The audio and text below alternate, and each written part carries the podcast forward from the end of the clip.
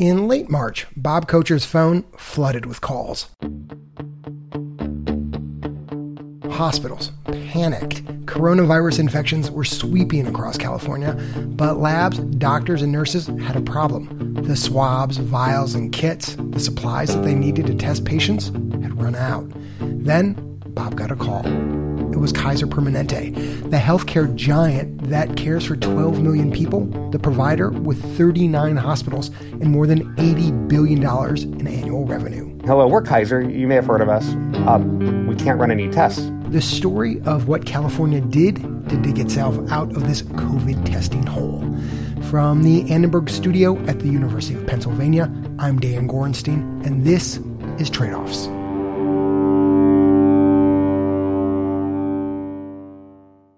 It's March 19th. Thank you, everybody. Um, California Governor Gavin Newsom just that, declared an emergency stay at home order. That directive goes into force and effect this evening. With coronavirus cases multiplying across the state, hospitals, health departments, and labs scrambled to diagnose and track the virus. At that point, California barely managed to process 2,000 tests a day in a state of 40 million people. The situation, says Bob Kocher, was bleak. What we discovered was that nearly every lab in California was missing one of the essential ingredients to do a test. And the challenge is that we have hundreds of labs in California, and they were calling the company saying, Send me more stuff. And the company said, Well, we're out of everything too. The whole world wants these things. We're allocating them in a super secret way, and we don't have any for you. Bob leads the healthcare investment at the venture capital firm Venrock. He also served in the Obama administration as a senior healthcare advisor. In February, state health officials recruited Bob to help California improve testing access. In those early days, Bob went to manufacturers hat in hand. Because we were the governor's office calling, we could get through to the companies and, and initially lean on their mission orientation and guilt to have them then bring some special supplies. Bob, along with Charity Dean, Assistant Director of the California Department of Public Health, knew that was a stopgap. Without supplies to scale up testing, the state had no compass to guide public health decisions, when to lift stay at home orders, or where virus hotspots were brewing. If Charity could not answer the most basic question who is infected? Looking down the long road, we knew that in order to get there, we'd have to have a really strategic approach. We'd have to measure ourselves with data. In late March, Newsom formally created a testing task force to be co chaired by Charity and Bob. To hit their first goal, 25,000 tests a day within four weeks, they needed to deal with the supply chain bottleneck. Paul Markovich, the president of Blue Shield of California, became the third co chair. We put together a group of people who called all of the labs and documented the supplies that they had, the manufacturers that they were using, the capacity that they had. And so we had an entire inventory across the state of all the labs, and we were updating it daily. The task force worked with California based medical supply company Hardy Diagnostics, who sourced 22 million swabs in China and began manufacturing other supplies.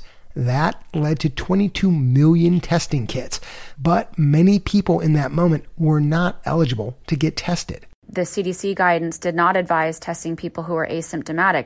And of course, as a state public health department, we want to be lockstep with the CDC and with our federal partners. But we also have to acknowledge what was happening on the ground and we have to respond to that.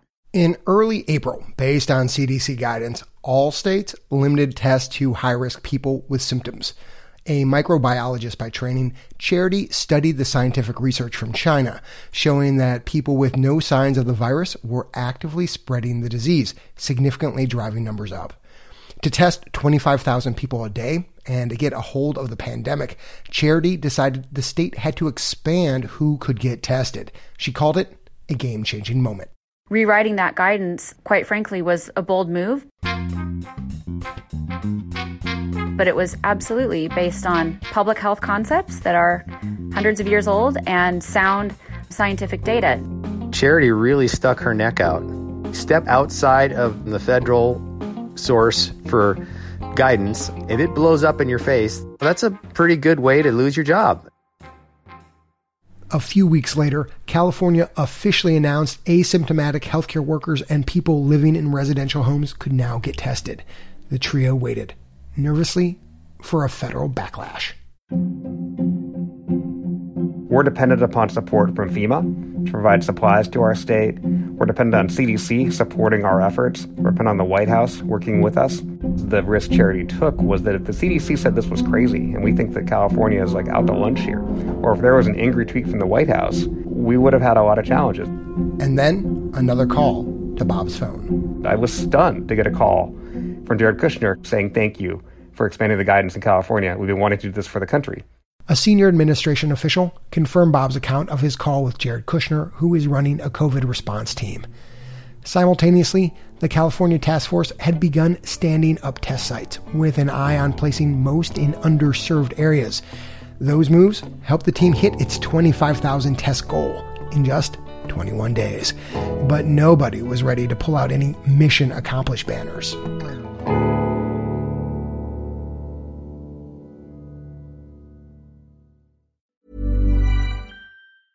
Mother's Day is around the corner. Find the perfect gift for the mom in your life with a stunning piece of jewelry from Blue Nile. From timeless pearls to dazzling gemstones, Blue Nile has something she'll adore. Need it fast? Most items can ship overnight. Plus, enjoy guaranteed free shipping and returns. Don't miss our special Mother's Day deals. Save big on the season's most beautiful trends. For a limited time, get up to 50% off by going to BlueNile.com.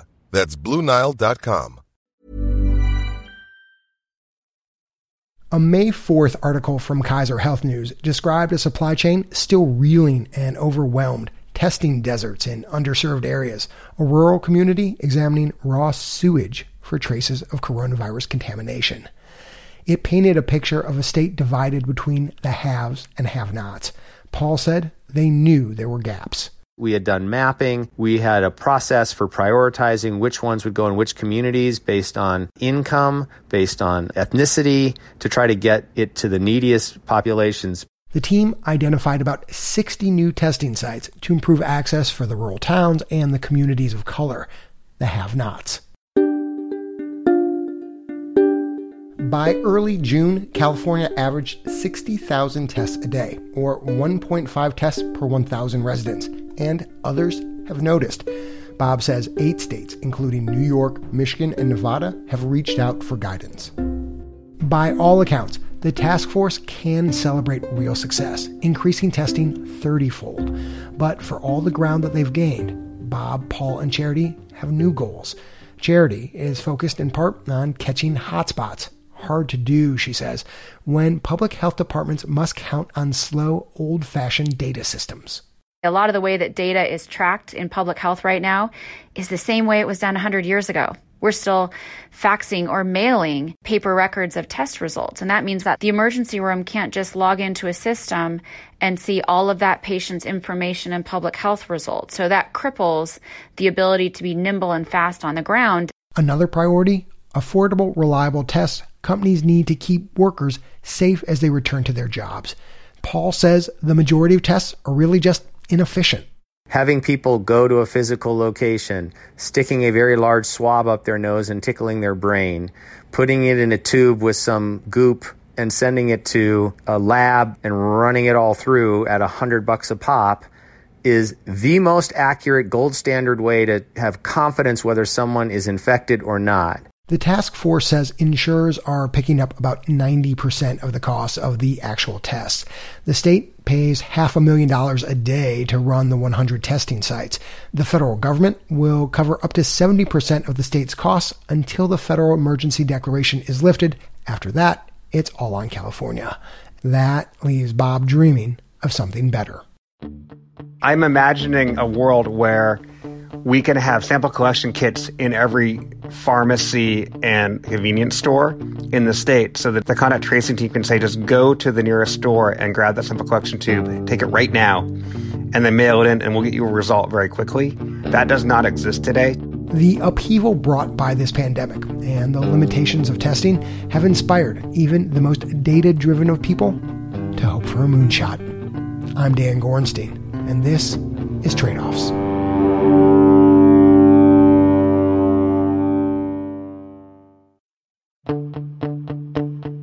We know that COVID 19 is hitting black and brown communities especially hard, and public health officials are still not reaching everybody. And the people we're missing are still the people who are at highest risk. Next time on Trade Offs, the groups hardest to reach and what is being done to get them the services that they need.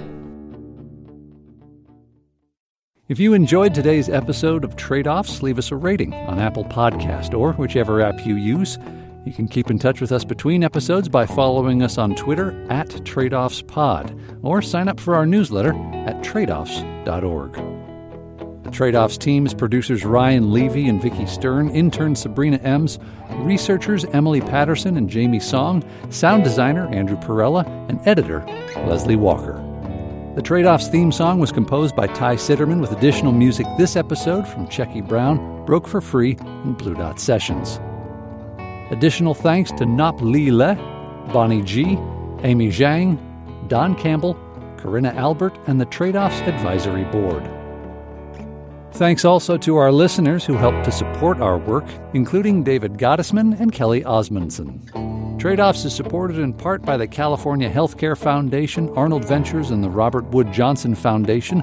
Additional support from the Leonard Davis Institute of Health Economics and the Center for Public Health Initiatives at the University of Pennsylvania. The views expressed in this episode are those of the individuals and not those of Trade Off staff, advisors, or funders.